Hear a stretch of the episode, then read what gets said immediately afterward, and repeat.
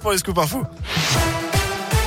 À la une, un enfant devient un réfugié à chaque seconde. C'est ce que dit l'UNICEF aujourd'hui en commentant le flot continu de personnes ayant fui l'Ukraine depuis le 24 février et l'invasion russe. Ces 20 derniers jours, ce sont 1,4 million d'enfants qui ont été forcés de quitter le pays. Cela représente 3 millions de personnes en tout. La France prendra sa part et nous la prenons. C'est ce qu'a rappelé tout à l'heure Emmanuel Macron en visite dans un centre d'accueil de réfugiés ukrainiens. Le chef de l'État qui dit vouloir isoler Vladimir Poutine. Il faut que cette guerre s'arrête et ne pas qu'elle devienne une guerre mondiale. Fin de citation. Sur radioscoop.com, on vous demande si une solution diplomatique peut mettre fin au conflit.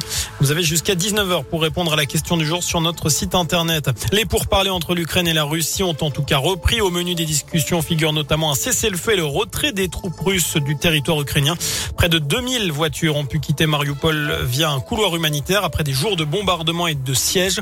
Les conditions sont catastrophiques dans cette cité portuaire. Et puis notez qu'il y a quelques minutes, le président ukrainien Volodymyr Zelensky annonce qu'il n'intégrera pas l'OTAN avec l'Ukraine.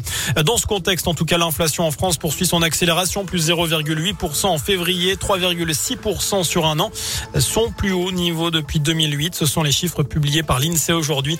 En cause, l'envolée des prix de l'énergie et ceux du carburant. L'alimentation n'est pas épargnée, surtout pour les légumes et les poissons frais. Et puis lui a trouvé une solution pour le moins original face à la flambée des prix des carburants. En Haute-Loire, Louis, 21 ans, a décidé de laisser sa voiture à la maison et d'aller au travail à cheval. Mais ce n'est pas une blague. Cet habitant de Lapte se rend tous les jours à Saint-Jean où il est serveur. Oui, une quinzaine de kilomètres à parcourir donc.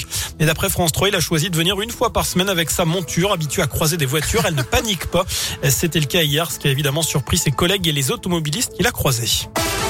Dans le reste de l'actu, on en parlait à l'instant. Vous l'avez sûrement vu ce matin. Si vous êtes sorti ou si vous avez passé le nez par la fenêtre, un ciel orangé, du sable aussi sur les voitures. Nouvel épisode de poussière venu du Sahara avec un vent du sud. Cela pourrait durer encore jusqu'à demain. En bref, le nombre de personnes tuées sur les routes de France en février en baisse de 17% par rapport au même mois en 2019 avant la crise sanitaire. Cela représente 212 victimes. On passe désormais au sport, du basket. La JAVCM, cinquième de Pro se rend sur le parquet du dernier Rouen. C'est la quatorzième journée de championnat et c'est à partir de 20h30. Il y en aura pour tous les goûts. On connaît depuis tout à l'heure de nouveaux noms d'artistes présents du 1er au 3 juillet prochain au Festival Europavox à Clermont et notamment Miles Kane et Terre Noire. Duo stéphanois récompensé cette année d'une victoire de la musique dans la catégorie révélation masculine. On savait déjà que Clara Luciani, Angèle ou encore Vald seraient présents. Vous noterez que la billetterie est d'ores et déjà ouverte. Plus d'infos sur radioscoop.com. Enfin, la tour Eiffel à Grandier culmine 330 mètres après la pause aujourd'hui à son sommet d'une antenne Eh radio oui. de 6 mètres de hauteur. Cette dernière va permettre à l'ensemble de l'île de France d'être couverte par la radio numérique terrestre, la fameuse DAB+. Voilà pour l'essentiel de l'actualité. Merci beaucoup.